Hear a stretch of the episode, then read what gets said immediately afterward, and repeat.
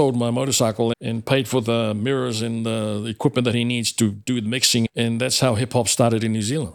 Wait, so you started the alternative education and you started hip hop in New Zealand? Yeah, and so he put together, um, pulled some friends together, and then I started dancing, and I got more and more dragged into it, and I was hooked. I saw something that I've never seen before. So we rocked up in 2005, Billy and eight of his crew members. What I saw, it was attracting men and boys and girls, and it's vibrant. It's it, it, it caught me, caught my attention, and I thought I want to support that. That's why I support my son. And Billy and Enola established Street Dance New Zealand that take the hip hop to a next level to the world, and then the rest is history. We influence a lot of people from way back then to where they are now, including Parris Goebel, and she has some private lesson with Billy. And so they, yeah, we built. So that's one of the things that we did. I started at the back of our house. of course it did. Kia and welcome to Revolving Door Syndrome. I'm Dr. Nina Sue, your friendly neighbourhood paediatric and emergency doctor. My day job is helping sick kids get better.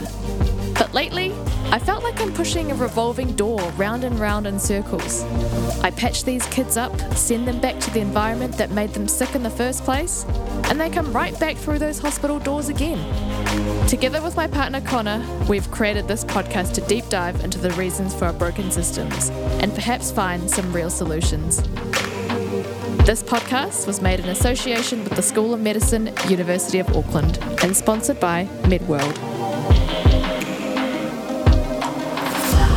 Top of mind for New Zealanders, at least according to the media, is youth crime and ram raids. But when I speak to most people, there's a deeper understanding that crime is a symptom of broader societal dissonance. The risk factors for a life of crime and incarceration are well studied and well known, yet it feels like we haven't figured out how to prevent it yet. Or at least we haven't accepted that we need to keep doing the interventions that work and stop doing the interventions that don't.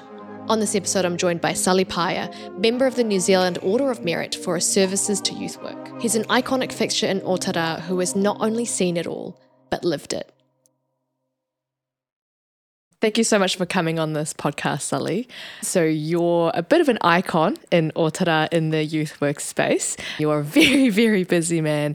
What is it that drives you to do all the work that you do? Well, first of all, Nina, thank you for having me. Good to be in your podcast this morning. And I love telling my story. Oh, very good. Um, we I love, hearing I it. love to. I love the journey that I'm on, and that's why I wear my canoe on my. That's I'm on the canoe journey. I'm on that journey, and There's so, no rush to get to the destination, is there? yeah. So, telling a story, telling our story, and that's something that is passionate to me. So, what do I do? Why do I do what I do? A lot of people ask me that question.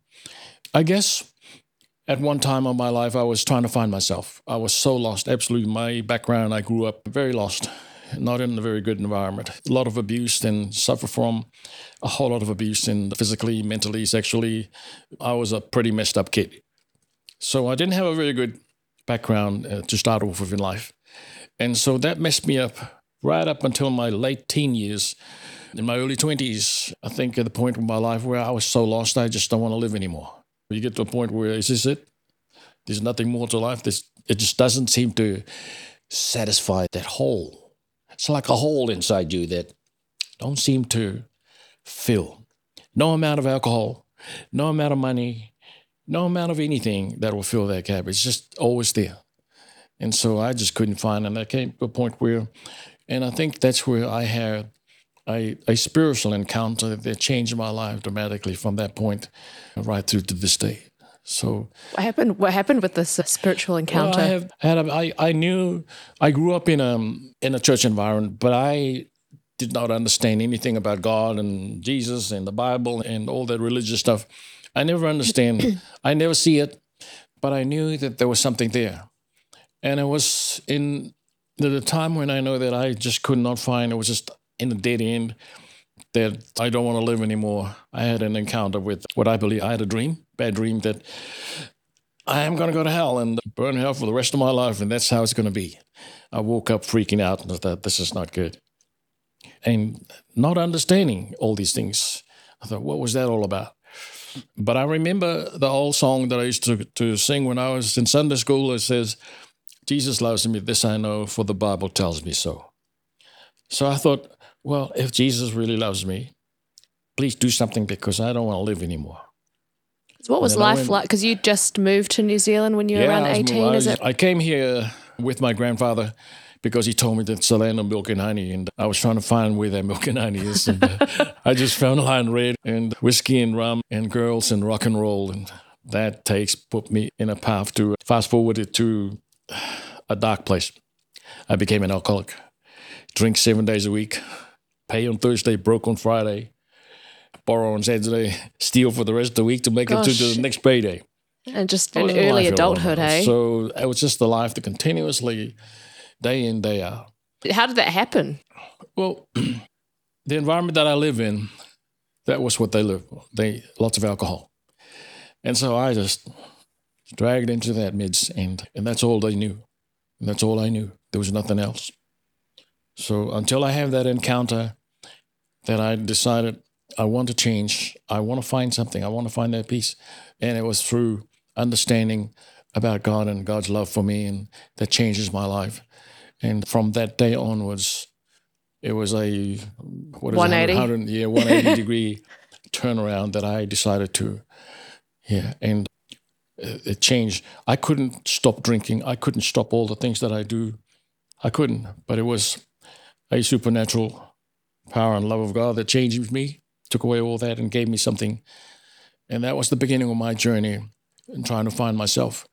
And to a point where I knew that this is my calling in life is to work with youth in Otara.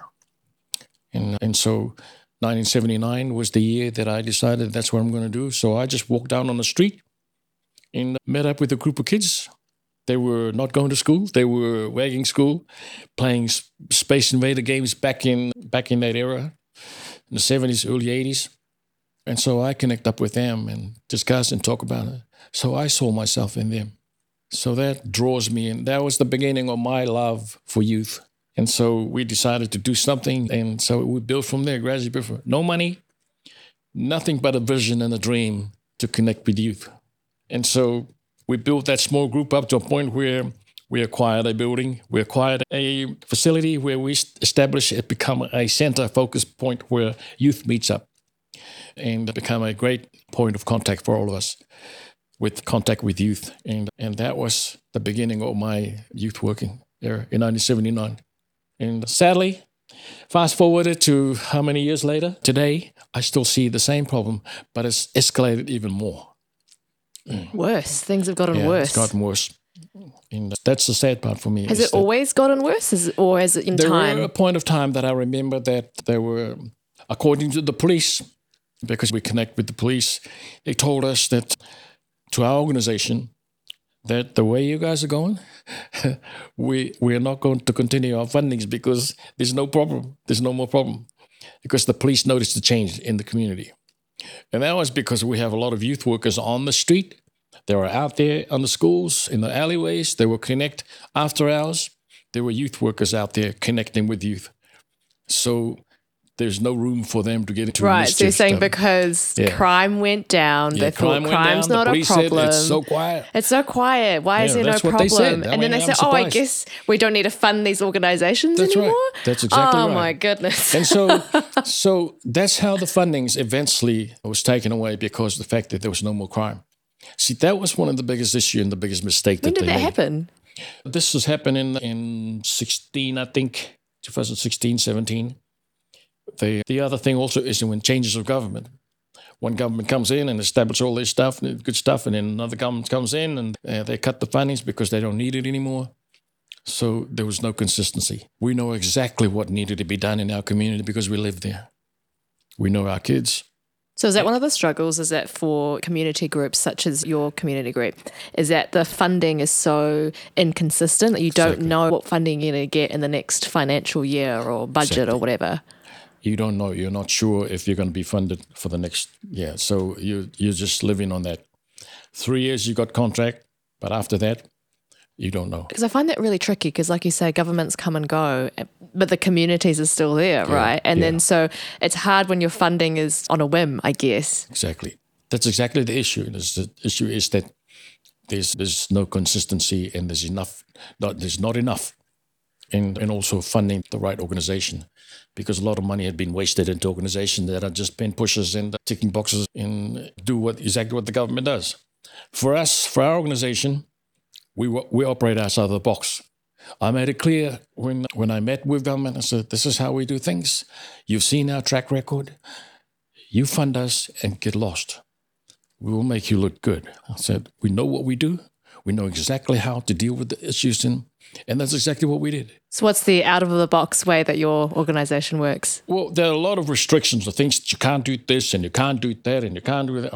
Um, like what? What can't you do? Well, I'll give, for instance, I started the alternative education in, in New Zealand. You started I it. I started at the back of our where we were our base. There were a group of kids that are working school from Hillary College. Every day they were at the back there. So I thought I'd go down and hang out with them and check and see what's going on. And so we got talking and I asked them, I said, if I start a school, would you come? I said, yes, we'll come to your school. No problem. And that's what, exactly what was it about it? You starting a school that they were like, yeah, we'll come. well, I took them. I took them in there into my building, and I gave them food, and we chat, we talk about Food, that's probably quite and key. I ask them why, why don't they want? it? And they tell me. They tell me their reasons, and yeah, they have, they have good enough reasons. One is that the, the one of the the students says, I have a. I think it was an Indian, teacher that I, he doesn't understand his English and he just couldn't be bothered and he doesn't ask questions, so he just go with the flow. And but he said he just couldn't understand. But a lot of them are the others are just they don't want to go to school, hate the school, don't want to go to school. They just go to school to please their parents, and but they go into the school, signed up, and disappear. So they were at the back of my building, and and that's how I I brought them in, and we talk and connect. Told them who I am and told them what I do, and so I said seriously, if I start a school, would you come? And straight away, they said, We'll come. And sure enough, we started a, a school. I talked to my friend who was a school teacher at the time. and I said, Can I get you to volunteer some time of your teaching? So she volunteered an afternoon, three afternoons a week. And that's Wow, that's it a lot. yeah. So she for you know, for free. So we established a school there. The school found out where these students come from. And they came and uh, yeah, I got into trouble. They and I love it. so you do seem like a bit of a troublemaker. yeah, they said they want to know. And when they, it was when they come in, they see these students with their books reading. And I, s- I said, "How did she get them to The naughty kids, don't right? Do that. They don't do that in the in, in the school. but over here, look at them. He couldn't believe. So he couldn't bother to, to come and check anymore. Because before that, he was coming with the van, pick them up, and take them to Hillary College. And they just go in, show their faces, Then they come and out. disappear. And so they eventually send, the, the education department found out, and they send a retired uh, principal from Tangaroa College, Jim, what's the name? Yeah, he came and did a feasibility study and you know, it took about six months. And then it became a, the education department decided to establish a alternative education. oh, geez. Wow. I can't believe. So, so- you create. yeah. You basically created yeah, we it. created it. We created the, and so um, when was that? it, it started from, this is in 90, 96, 97, 98. yeah. And, and so it became nationally. The sad thing is, it went back to the same place that it failed in the first place. And so everything has gone back into the school system that it failed in. In what way? You know, everything has gone back into the way they do things. And so they boxed it in and eventually just, I don't know where it is now, but I'm in the process of doing the same thing. Reestablish. I want to reestablish a school because there's so many kids that are not going to school. More so than back then. Because what do you think about this? New government is coming back in, and ACT Party have a bit more sway this time, and they're big into charter schools. Is that would that fit into a charter school model, or would it just be more like alternative education? No, we. I mean, we create in our community. I'm speaking for Otara. I'd like to create our own system, how we see it from our perspective, and and our community. A lot of our kids are practical. They do things in the practical sense. They learn and understand more in the workshop because that's how I used to learn. so I'm doing something that I would have loved someone to do back in my time. I failed everything in the classroom, but if in the practical environment, I learned faster, understand more of the English and the maths and, the, and everything else in the hands-on. So I felt like at times I I think with my hands, I can understand and click. So you need to have more more of the on-the-job training, more practical in doing things and creating things and learning in that process. And I'm doing that now in a small group of kids that come to my place. They come to fix their bikes. They come to, so I teach them, I show them. And in the midst of that, we learn and understand the English language, the science, the maths. All that is all built into all the practical stuff that we learn. Makes it fun. And then you'll hear them talking about it. You hear the kids talking about how fun it is. And it's not until you touch that you begin to, the brain begin to kick into understand all these things. I would like to, to do it differently and uh, more connect with the environment we live in, learning and understanding the climate that we live in, and understand life skills. And we don't do enough with that.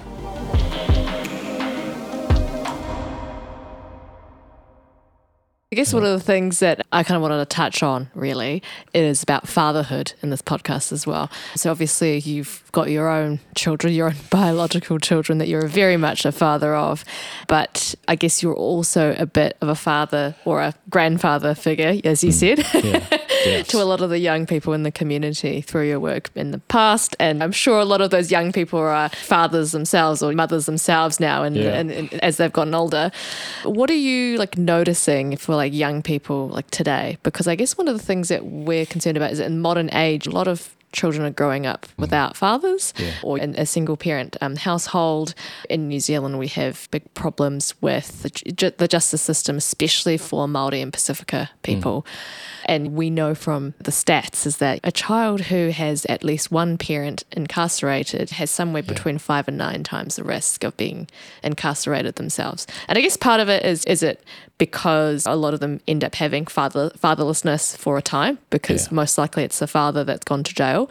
And obviously if the conditions surrounding whatever happened to hmm. That father ending up into the jail system is probably similar living conditions for those kids as well in terms of economic and community, you know, issues, right? Mm-hmm. We see the fruit of that now with young men that are growing up without fathers. And sometimes their grandparents are there, but they're not there for those who don't have anyone, or, or an uncle maybe. But majority of them that are grown up in a solo mom parents. And so they basically grow up with the role models are gangs selling drugs. And so they're very disconnected. The, and I see that all the time.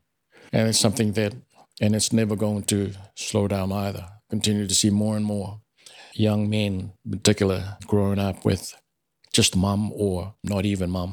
I see many that are on the street, that had grown up on the street at a younger age and continue on to a life of crime, uh, ram raids. And so nothing is done from that young age. So the cycle will continue. Again, it goes back to educating and, and teaching and not learning and understanding about the importance of fathers. Because I don't know, I mean, how do you learn to be a father? Because a lot of these kids that I know that they're having children at young age and no responsibility. They just take off. And so yeah, that's a huge problem. Fatherless, yeah, the fatherless generation. That sometimes some of the youth that I work with, they're already too far gone. And but catching them at younger age and journey with them because definitely the importance of fatherhood. Yeah, that's a big issue for me. Yeah. That's a big Can, can I ask you a little bit more about, I guess, your time when you just moved to New Zealand? Because I understand that in that really dark time for you, you were also part of a gang yourself as well. Mm. Is that right? Mm. The mm-hmm. Stormtroopers? Yeah. For me, it was just another, it's an era where I was looking for something. Like I said before, I have that emptiness in me that I want to find something that'll fill that. And so when I met up with the group of friends, they were drinking, they were drunk, they were having everything that I was looking for. I, I thought it was. And so I decided, hey, that looks good. So I joined in.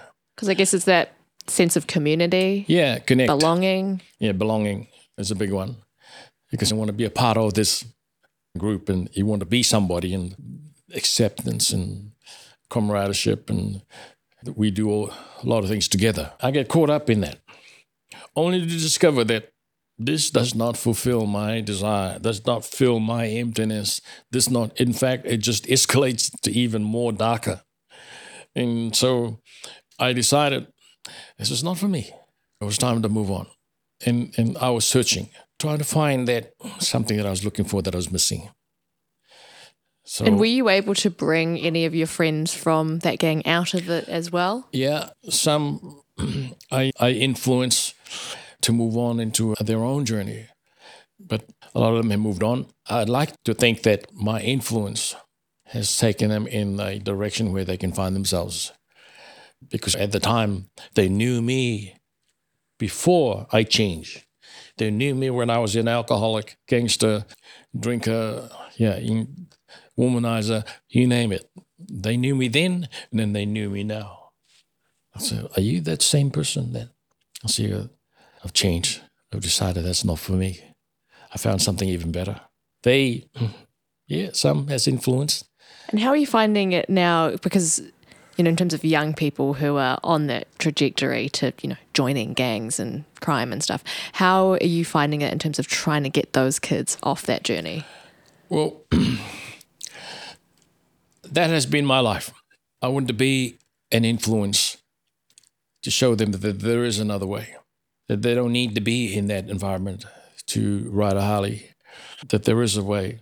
And I live my life right in that environment where they'll see me, I'm there, and also earn enough respect to be able to speak into their lives and, and show them and tell them there is a, a better way.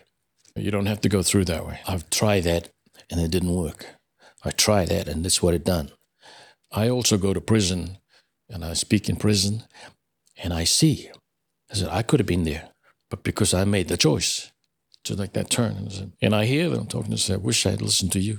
When they say, I wish I had listened to you, if you could speak to your 18, 19 year old self now, right, hmm. what would you tell yourself? Yeah, many times I've said, I wish I'm 18 again because it's exactly what I'm going to do, what I would do. Number one on top of the list for me is to be able to get a get educated. Education is top for me. It'll take you in the right direction because if and take go down in that direction of education. Don't go down that road because you'll end up in prison. In the direction of family, yeah, I got married. I had three beautiful kids, and the little part of it is the spiritual aspect of my life that that that is very difficult to many people. But I chose that because it worked for me. It changes my life totally, inside out, the whole me. Uh, I'm not the same person that I used to be. An 18 year old, I'll tell them, I said, look at your hands. The path that you want to go is in your hands. yeah. So number one for me is education. And I remember talking to a group of year 10, I think. And, and, and I told them exactly that. I think good future. education, when done right Yeah. and when accessible, Exactly. is the great leveler. It's the thing that gets people the opportunities. Well, that's top for me. Is that what would would you do different? I said I would. That's why I want to reestablish the alternative school. That's why I want to establish a, cool, a school again, and and connect with kids who don't want to go to school. Because that's the thing, school. right? There's a, huge concern at the moment for youth who are not going to school at the there's moment. so many of them. I think something like it's only like a third of Maori Yeah. kids are actually regularly attending school, and that's hugely concerning. Oh, so, you know, what are you seeing in Otara at the moment? Well, exactly the same that. I mean, I see it all the time, every day. And so, wonder why. Yep, sure enough. And you go and talk to them. Yeah, that's also, don't want to go to school. Hate school. Do you think the I- only way is to create an alternative school, or is there a way that we can get kids more engaged in mainstream school? if they decided not to go to school because they don't like the teacher, that's it. Is it um, really as simple as that? They don't like the uh, teacher and they won't go to school? The bullying and the, the fighting, and there's a lot of issues on top of that. The, a lot of kids feel insecure and they don't feel comfortable, they don't feel safe, so they just don't want to go to school. Already, when you don't want to go to school and you get into that frame of mind of school sucks, you're lost. So you need to make some changes. and look at doing something differently. I'm in a process now. I'm working with a friend in Otara who they, she recognized the same need, and so she's starting to do something. So I'm working with her. And so we're doing gardening at the moment. Um, a young boy. Gosh, you doesn't go just, school. you're doing so much stuff. okay, gardening. You, you're doing gardening. Tell me more. Well, it, it's not just gardening, because I realize I, I discover um, the value of gardening is so important for our mind, body, and spirit. I, I took on a, a gentleman who was on parole, and he stayed with us for about five, six months, and I got him gardening. When he left, he said, I'm going to take that with me because I never realized that garden can speak to you. he said, I never realized that the gardening can do this to you. He said, because his garden was right there. We, we were very, really nice, luscious. So he had fresh veggies all the time. I really agree with it. Like I asked you to come out this entrance because our back entrance is super messy because of all my gardening. And I'm like, I spent, I reckon I spent like a quite a bit of money on Yeah. buying plants and Right, like right. soil and all of this kind of stuff. And I'm like, I don't think I will have grown enough like tomatoes and chilies to cover the expenses. yeah. Whatever. Yeah. Well, hearing it from this uh, gentleman, I said he's never got, he's not a gardener, but he said that's one thing he's going to take with him. He said, I'm, I'm going to be doing gardening. I said he never realized that God, that plants can speak to you. But there's also something about growing something from really small to Yeah. really big, right? Yeah, and that's why my house is also full of house Yeah. plants as well. I So- love growing things. So what I do now is I do gardening, but with the kids. I go into families, and yeah, one of my projects at the moment is I go into families and and do gardening with them. But the condition is that the kids got to be involved. So I supply everything, and and the condition is that the kids will be involved. And in that, they learn the science of growing, the learn about agriculture. It's an education project. And so I asked them about the vocabulary of gardening and vegetables and stuff. So you bring in the spelling and you bring in the English and everything is all there. And and then they learn about the history and the how do you grow and worms and stuff. There's a whole lot to learn. I think that's the thing is that we've lost a lot of this intergenerational Yeah. knowledge. We don't pass it on as much. We don't have this whole grandparent to child relationship as strongly as previous generations. Yeah. I was talking to someone the other day and they said that in Singapore, for example, apparently if you live within 500 meters of your parents, if you're an adult and you live within 500 meters of your parent, Hmm. or I don't know what age, maybe it's to do with like grandparents or whatever, but you get like a quite big tax rebate because Yeah. they recognize that there's a social investment to be made. There's if you live within 500 meters to your like your older parents, then there's like health benefits for them, Yeah, and then yeah. presumably if you've got children, then there's like health benefits like you know for the children and the grand grandparents if there's a better connection with the two of them. And I'm like, that's crazy. And That's how and that's how things work. That's something the whole family unit, the grandparents, the importance of, and I recognize that now, the importance of having a family unit together and connecting with the, the grandparents has a lot of knowledge that pass on to the grandkids. So there's so much in it that we've lost, so broken off and uh, forgotten, and, and it's just the, the importance of the family unit, the grandparents, their role. But yeah, back to gardening. um, there's something in the soil that when you get your hands dirty, it feels. You, you may not like it. Some people don't like it, but at the end of the day, when you when you're in, you you're breathing all that good oxygen in. but I feel like you're not supposed mentally. to. Like, I, you- you're not supposed to handle the soil with your bare hands. but I just every time I try with gardening gloves, I'm like, oh, this doesn't feel It's right. not the You have same. to- it's not the same. It's not the same until you get There's your hands like dirty. warning signs on the, the packets of potting mix being like, Yeah. please use the garden thing and stay away when you're going to open it because you could inhale something. And I'm like, God, this is too much red tape here.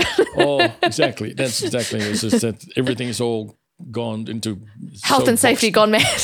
yeah. So, but yeah, that's I have seen how gardening works for kids because they learn stuff, and I want to make sure that they learn the shovel, the spade, the the tools that you use for gardening. All they need to understand all that. So that's my reason of doing gardening. But also, it provides veggies for family, and and every family should have a garden because the, a lot of them has a lot of space. So I'm encouraging that, and that's one of the things that I want to what, what are the easiest v- veggies to grow in a garden from your point of view? Well, the easiest, the the one that harvests the the, the, the fastest would be the bok choy, um, tomatoes, yeah, um, tomatoes, lettuce, spring onions, things that they eat. The, the the difference in the taste. I mean, they they said this is so good. Carrots, stuff that they can pick and eat. And is there like a what's a little pro tip for gardening that people starting off don't realize, but it's really important? A lot of families straight away, ah, I don't do gardening. I, I don't like gardening. I don't like getting my hands dirty. So I focus on who's there's got to be someone in the in the family that is open to that. So I hone in on that person, and it's always always the kids. They're always the kids. That, yeah, I'll do garden. I'll do garden. So, um, but the adults sometimes kind of lay backers, and and because they're not used to gardening, they don't grow up with gardening. But the kids are willing to learn. So that's where I work with the kids, and then once they the family see the veggies, the the attitude will change. Uh, but that getting over that hurdle of encouraging to get gardening because yeah, a lot of the adults say, "Nah, I'm just too busy for gardening. I don't have for gardening. I'm not very good at gardening. I can't grow anything," which is not the truth. that would be my tip: is I'd have to journey with him and hold him in the hand and say, "Let's go. We will all do it together." I don't know if that answers your question. My dad tells me a lot of stuff about veggie gardens and I don't always listen. So I should probably try and get more intergenerational knowledge of my dad. you know, oh, well, the, the main important thing is the water to make sure that it's all water. There's access to water, and that water can, they need. The plants needs water. If you don't eat, if you don't drink, what happened? You'll starve. So it's exactly the same as the plants. I said, if they don't get food, if they don't get um, water, the sun will wither them and they'll die quickly. So I said, so plants is just like you. Got my friend a plant for a birthday the other day. So yeah. some would say it's a great gift. Some would say, is it just extra responsibility? And I say, why not both? That's what a lot of people say. It's just extra responsibility. yeah.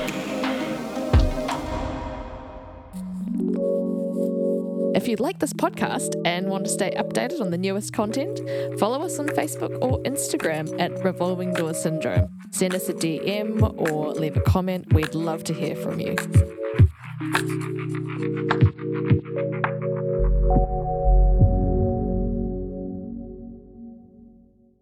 Oh, I want to talk to you a little bit more about what, what, we'd been chatting about before recording the podcast, which was about your work with canoes five years, yep. Five years ago, I, I decided to really get into a little bit more seriously because I grew up in a, um, an environment when I was a child, eight, nine, ten years old, with people who build canoes. And all I can hear is thump of the, the people chopping logs. And not only that, but I hear laughing and conversation. And at times I just kind of sneak around and just hang around and watch these men having fun. Look like they're having fun discussing about things and laughing about stuff and building canoes. And in the midst of all that, I hear a conversation about the weather for fishing. When the coconut leaves begin to dance in a certain way, and you hear that sound, that means a good weather for fishing. There's other things that they, they discuss about. So they look at the, the clouds and, and read the clouds and say, good fishing tomorrow. and I was listening to all the conversation and said, well, it didn't really mean much to me back then. But it was years later that I began to hear those voices and understand. And so I decided to get into the canoes and start building canoe models to learn and understand a little bit more about our history and our culture. It's our DNA. And discover myself from there and, and gradually build it to a point where it has now become a very much a part of me. So um, that's my new journey is building canoes, all the canoes of the Pacific, as my way of connecting with the different ethnic groups and understanding and learning about their history and their culture, and including Maori, because there's so much I've discovered that there's so much that we can learn from our ancestors and about who we are, where we are today, and how to move forward. So sometimes I wonder about that when we were talking about that with like my own ancestry. So my parents came from China, right. and I knew my mum's parents. So mm. my my my grandmother on my mother's side passed away a few years ago, and my grandfather's still alive, but he's back in China now. And I grew up with them a lot when I was younger. But my dad's parents passed away long before I was born, so I never got to meet them. And I think about what's been lost in terms of ancestry and intergenerational yeah. knowledge. Yeah. Because I think one of the greatest shames in Chinese history. And I know that current Chinese pe- people in China or whatever probably don't think about it in the same way because a lot of influence from my own father. But Yeah. through a lot of what has happened with the Cultural Revolution and Great Leap Forward in China is that we lost so much history and so Yeah. Mm. much knowledge. And my dad told me that this kind of thing of like sort of erasing history, erasing knowledge happened Yeah, like yeah. frequently in Chinese history. And I just think, oh, it's such a shame because there's so much of that intergenerational knowledge. And I'm like, who am I? I mean, I guess, look, I'm a, I'm a descendant of like Chinese people, but I don't really know like my ancestry history much beyond my grandparents, basically. and we've lost a lot for our specific people. I realize they're not going to understand because when I, I left Niue, I burned my, my bridges pretty much. I blew up my bridge. I don't want nothing to do with that. I, I'm off chasing the bright lights and the good life of, of Aotearoa and left my culture. When I have children, I decided, no, I'm not going to teach them anything about my culture and the language. But I look back at it now with a deep regret. Absolutely regret it dearly. And that happens when I went back to Niue. My son, he went for uh, a, visit with um, some family members. And when he came back, he brags about it. He talks about it. He was all that's all he can hear. So he said to me, Dad, you should go. I said, Well, Had it been, how long had it been since you'd been back? uh, 30, 30 Really? So you, something ca- years. you as in you came back, Yeah. came to New Zealand, you'd never gone back, really. Yeah, no, I like I said, I want nothing to do with. it. So I, I said, well, I can't afford you pay my airfare, and you. So he paid my airfare, and I went with him. And as soon as I land, something happened. You know, it's like that spiritual connecting, where I belong, came and got hold of me. So ever since then, I decided to go back every year for a month, a couple months, and reconnect and regain back what I had lost and realize that what I was looking for was right there. So I think we all underestimate our connection to our culture Yeah. and our ancestry because that is something that I feel was probably missing for me, I guess, because I still have the language in terms of Mandarin Chinese, but I don't have a lot of connection to my culture and I Yeah. personally I find it difficult to connect with people Chinese people who've just come to the country I find Yeah. that really difficult and I mean part of it's probably uh, like a, an, an assimilation coping mechanism for me growing up in New Zealand having to sort of assimilate to the local culture it means Yeah. at the cost of my own culture. There are little things like I don't remember all the different festivals that Chinese people celebrate apart from Chinese New Year. And there are a lot of foods that like I don't really eat and yet my partner will like my partner who's New Zealand European will Mm. will eat. And and there is a little bit like I don't know I guess dissonance it doesn't something that doesn't feel Yeah. quite right. Yeah. And I'm lucky that I have a really good connection with my parents, so I Mm. don't have real problems with that. But there's that whole feeling of not fitting in Yeah. a little bit.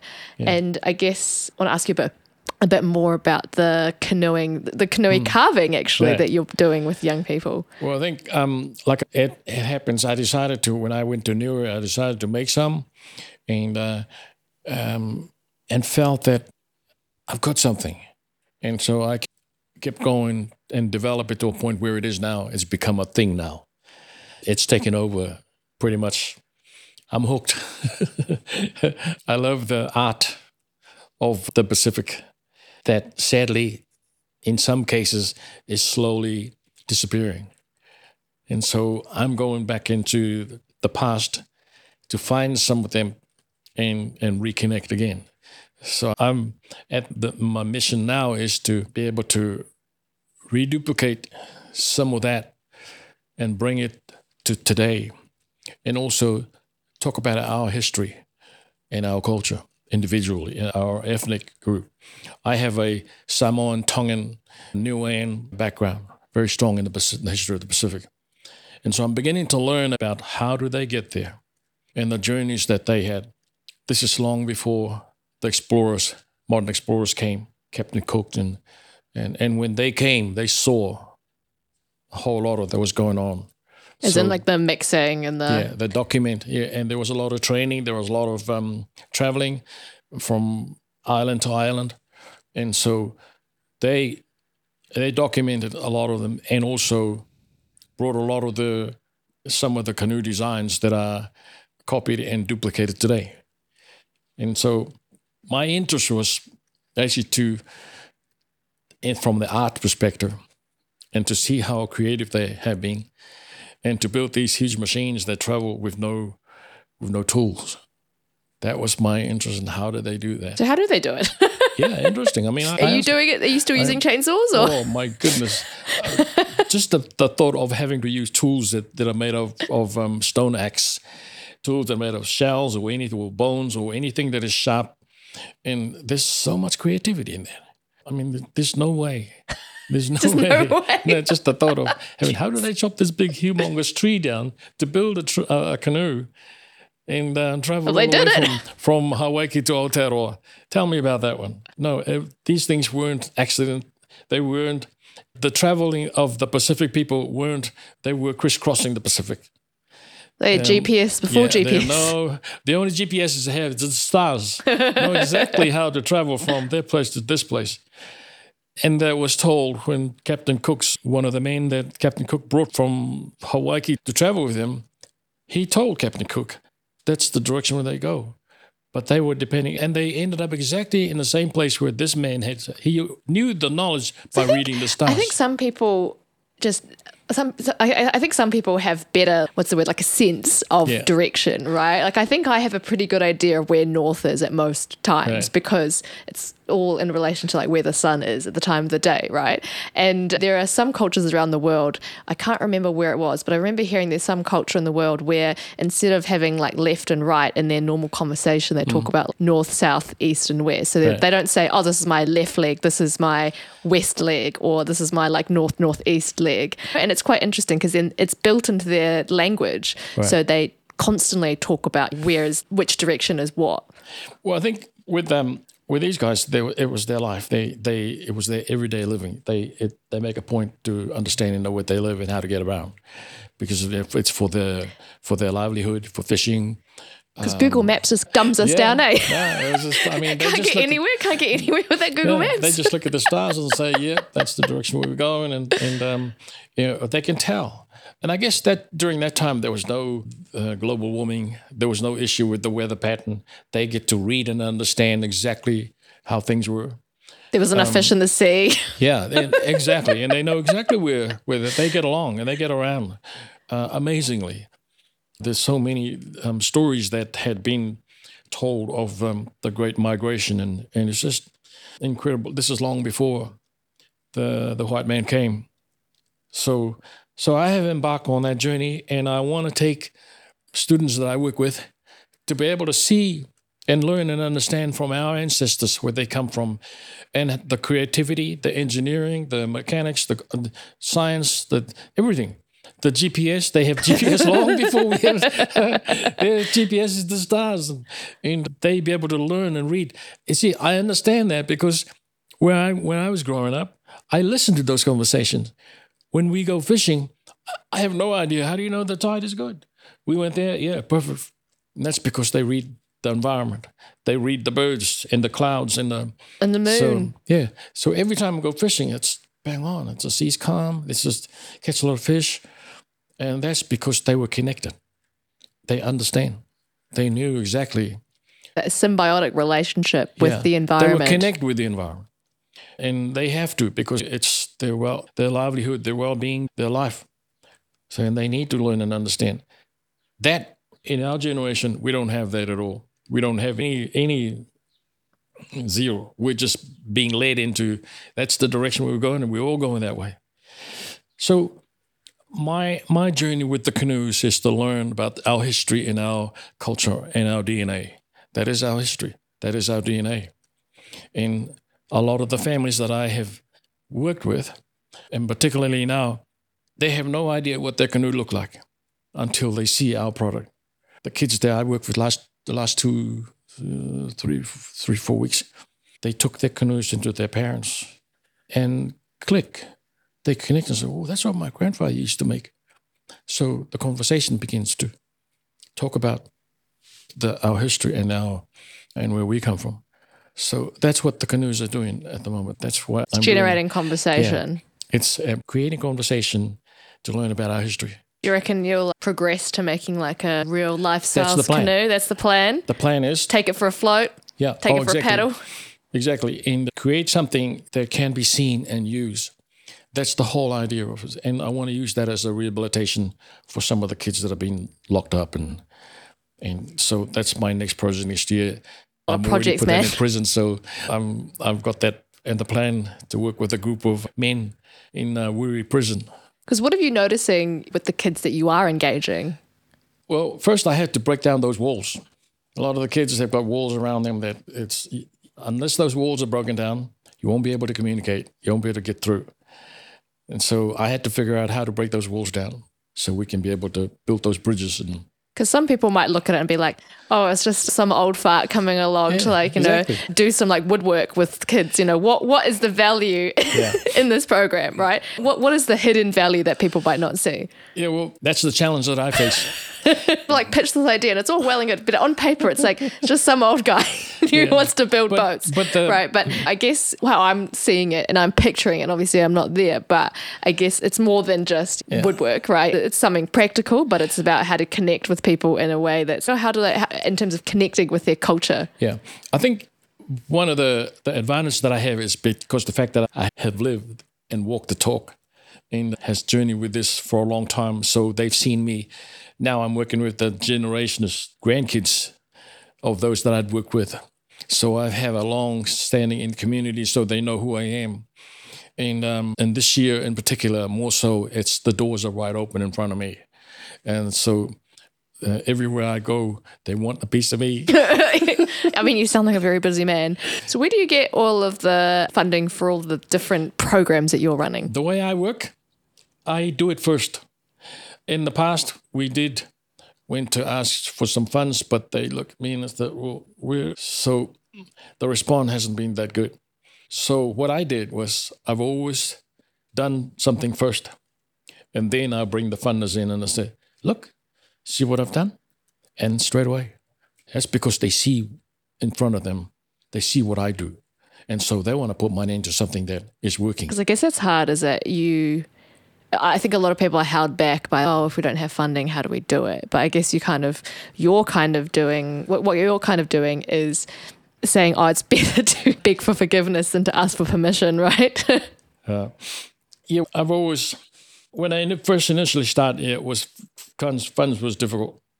But once I got established, that's because I'm a practical person. I see, they see things, they see what I do, they see what their money's gone into. And I'm ready to get some funds for my tools, to get my tools in because I've got about 50 plus canoes already. And I got enough to fill this room up. so when they come and see that straight away, and not only it's the canoes, but what it does and the program that goes with the canoes. It's huge. what is the biggest lesson you've learned? My heart, my desire, and my vision, and the passion and the love to keep that fire alive and keep that fire going. I don't know if that fire is ever going to die, to be honest. So while the fire is is still going, I'm going. And I, that's what keeps you going is that passion, that love, love to connect because other people, other li- lives depends on it.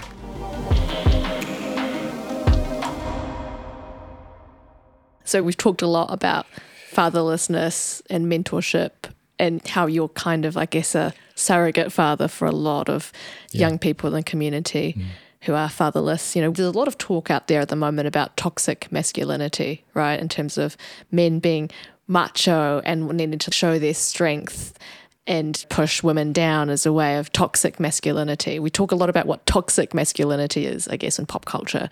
But what we don't talk about enough, I guess, is what is good masculinity. We talk about fatherlessness. How can we encourage people to be hmm. take masculinity in a in a positive direction and be good male male role models? I know is from what I see is that we have lost that masculinity. We've lost that ability to be men through changes of the environment and scenery and culture. We seem to have lost the ability to understand and know what it's like to be a man. I work with families and children who don't have fathers, but they've, they're um, raised by uncles who are gang patched, drug dealings, and they've never known what it's like to be a father.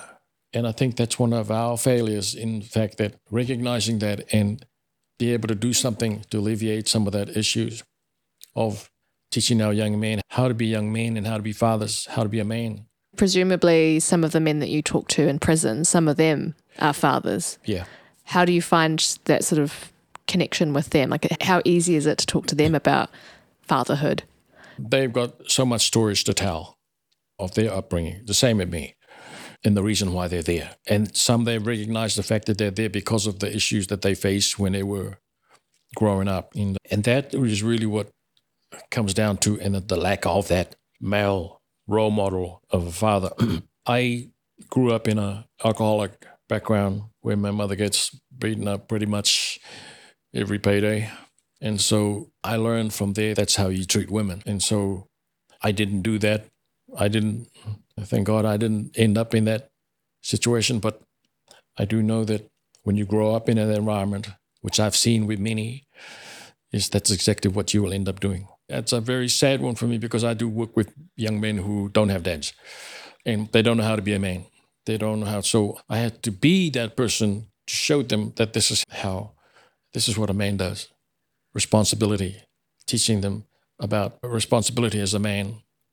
I live my life so that they can see in me something that they can learn. And also, when I have the opportunity, when they give me the opportunity, I can speak to them, speak to them about what's to be a father, what's to be a man, and also to give them much as much tools that they need that they can learn and maintain that relationship.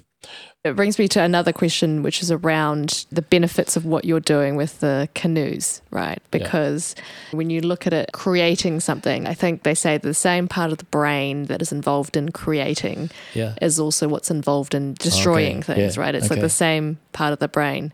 Yeah.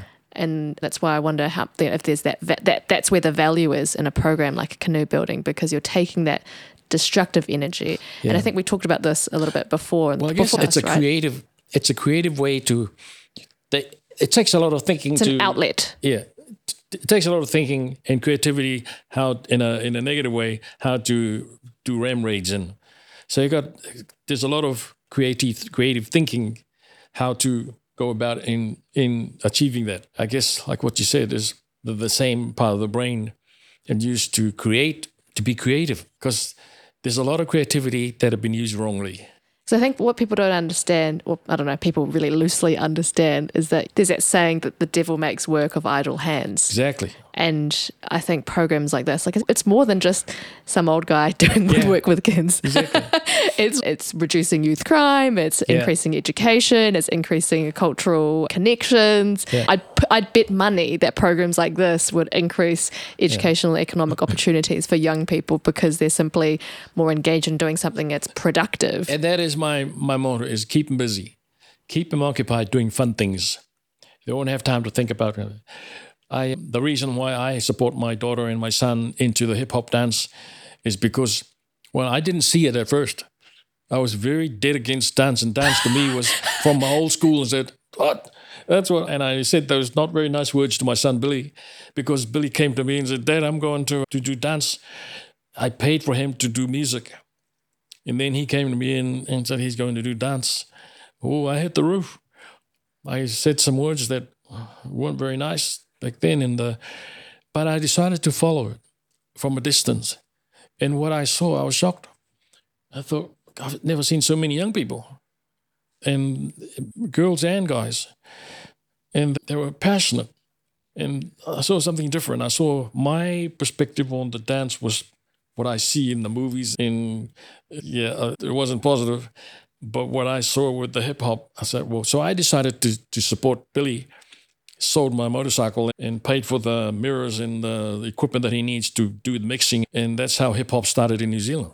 Wait, so you started the alternative education and you started hip hop in New Zealand? Yeah, and so he put together, um, pulled some friends together, and then I started dancing, and I got more and more dragged into it, and I was hooked. I saw something that I've never seen before. Because that's how we've connected, me and you, is because I used to dance with your daughter. Yeah. And, and I think that's a really interesting thing with dance because oh, we'll talk about this creative versus destructive sort of as an outlet, right? Because I think one of the main styles of dance that your daughter does is krump, Yeah. right? And Yeah. um, I met her and her partner, and they're both like big in the krump scene. Yeah. And to like an outside person, like krump looks quite violent, right? dance. It's a bit crazy because It's it's, a- like yeah. a dance battle, right? Uh, that that's what it is.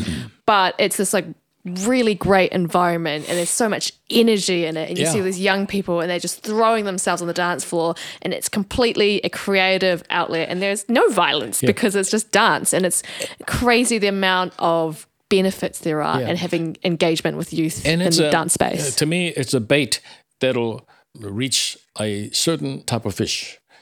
Not all the fish that goes for that bait, but there are fish who just love that bait.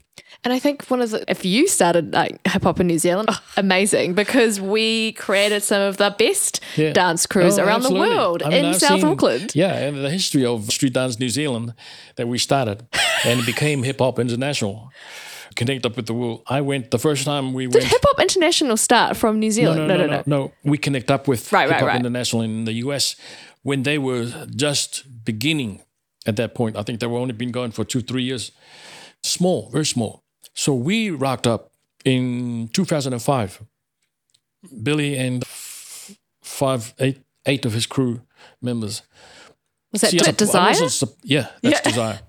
I wasn't. I, I didn't want because dance to me, but what I saw it was attracting men and boys and girls, and it's vibrant. It's it, it, it caught me, caught my attention, and I thought I want to support that. That's why I support my son, and Billy and Enola established Street Dance New Zealand, that take the hip hop to a next level, to the world, and then the rest is history. So yeah, it started at the back of our house. of course it did. yeah, a lot of people don't know that. I spent a lot of money to help them with their first trip to the US You because of the created the New. Zealand hip hop scene. Yeah, so we went to um, the first US competition in LA. We have no idea. We were fresh. We, we to go into an environment where we have no idea where we what was happening. So I went there first and to familiarize with it. And I hired a vehicle, and so I put money into uh, a lot of my personal money to because there was no funds then. We were just fundraising ourselves, and and we went there and caught the attention of the hip hop people, of the, the Americans. They said to me, "Where the hell did you guys come from? We've never seen that before." That was his words. The guy, the, the director, Howard Schwartz. Yeah, he said to me, "We've never seen that style before. This is." And I said, No, you haven't seen that yet. We haven't seen anything yet. We'll be back. And so we went back the next year, and that's when Desire went up to, came second in, in, in the competition. And then in the world. yeah, in the world. And from there, pretty much the hip hop New Zealand skyrocketed. And um, yeah. Yeah, I right throughout remember that. country. That's probably around the time when I was like, oh, yeah, I want to start doing right, hip hop. because uh, it was big back then. And not only that, but we influenced the Australia as well. So um, Billy and Knowles' friends, they're running the Australian comp. So we influence a lot of people from way back then to where they are now, including Parris Goebel. And she has some private lesson with Billy. And so they, yeah, we built. So that's one of the things that we did. Because that's the thing, right? Is that you start off by connecting with young people. Yeah. Again, it could turn us into it's it's it's kind of like almost social enterprise in that Yeah. model of getting young people upskilled and get them to upskill other young people, and then you create business value. that's quite a big. Well, when you look at if you look at the hip hop um, now in New Zealand and see where some of the people that that connect with um, Desire Group back in the in the days, and um, that that group of um, uh, hip hop, a lot of them has gone around the world and has done great. One uh, is in Germany. He invited um, Knowles and Ken over to Germany, paid for because he's done well and he's gone to Germany started because he's got German background, Samoan German. So he ended up in Germany. He found some funds to to pay, and he's done well. So, yeah, and it's the same with other places. Um, And this is why I'm like, oh, when people write off things like the arts, right? There's so much value in it. Because my parents are the same. They're like, Oh. and I was like, I want to be a dancer. And my parents like, no. well, the, I mean, again, it's that old school thinking. And my, my argument to my son was that, that is, is that going to put food on your table? exactly. That's what my parents said. Because you know, to me, what dance? You to make money out of dance? Well, anyway, my son he just finished um, teaching in school in in Canberra. They pay him one hundred fifty dollars an hour to to teach dance in the school, and he's been there for five years. He just quit this year before he came home, and so this yeah, you make money out of There's money to be made. any money to be made. So yeah, so I'm I'm I'm not as closed up, so I'm a bit more open to yeah. anything that works, anything that reaches youth. That's my goal. Is that whatever use, whatever bait that'll work to get youth, Bait. I'll use, even if I don't like the bait. yeah, but that's what caught my attention is the fact that wow, there's so many young people turning up to the first concert that I went in Hamilton. I was man, I was amazed at, at the amount of youth that was there. And because I'm into youth, I said, boy, I missed this one. Will we see you on the dance floor, Sully? Uh, I'm not sure. Say no. All right, so we have enough time for one last question. What is the best book you've ever read? I'm not a good reader. I've read books, and I've read books and stories of great men and women. I am in a book called Salt of the Earth, and there's only me and Michael Jones in New Zealand, but it's written of all the people around the world that that has made changes in their communities. And I read that book, and it was really very challenging and touching, and of what other people has done around the world. Like the power of community Yeah. organizations Yeah, and so- community icons such as yourself. Yeah, I like books uh, of people's personal stories from rags to riches, kind of, kind of similar to mine. So, talk about that. I'm my my kids, my family are trying to get me to write a book. So I've started a little bit and put my book together and tell my story in a book. Oh, I look forward to um, reading it. Yeah, but uh, the book that I read the most, that I like the most, is my Bible. It's a manual of life that I get my inspiration from. So that's the only book that I can read. All, Do you have a favorite? Do you have a favorite like lesson, I guess, from the Bible? I'm not alone. He's always on my side. He's always with me. That's why my fire keeps going. If I'm alone, my fire's already dead a long time ago. But because of that, he's with me all the time. That keeps my fire burning 24 7. So, yeah, that's what I like the most. The fact that no matter where I am, no matter what difficult situation I'm in, knowing that someone is there with me. And I have been through many situations where I have no idea how to get out of. But knowing that he's there all the time, and I think that's the reason why I've lasted this long, and and still continuing. So I have no intention of slowing down and stop. Yeah, what's retirement? Yeah, I'm just. I said I'm 72 this year, and I'm only just beginning. oh wow, you do not look So- 72. Your skin's So amazing. Life is just beginning. well, thank you so much for coming on this podcast. You're welcome. You're welcome.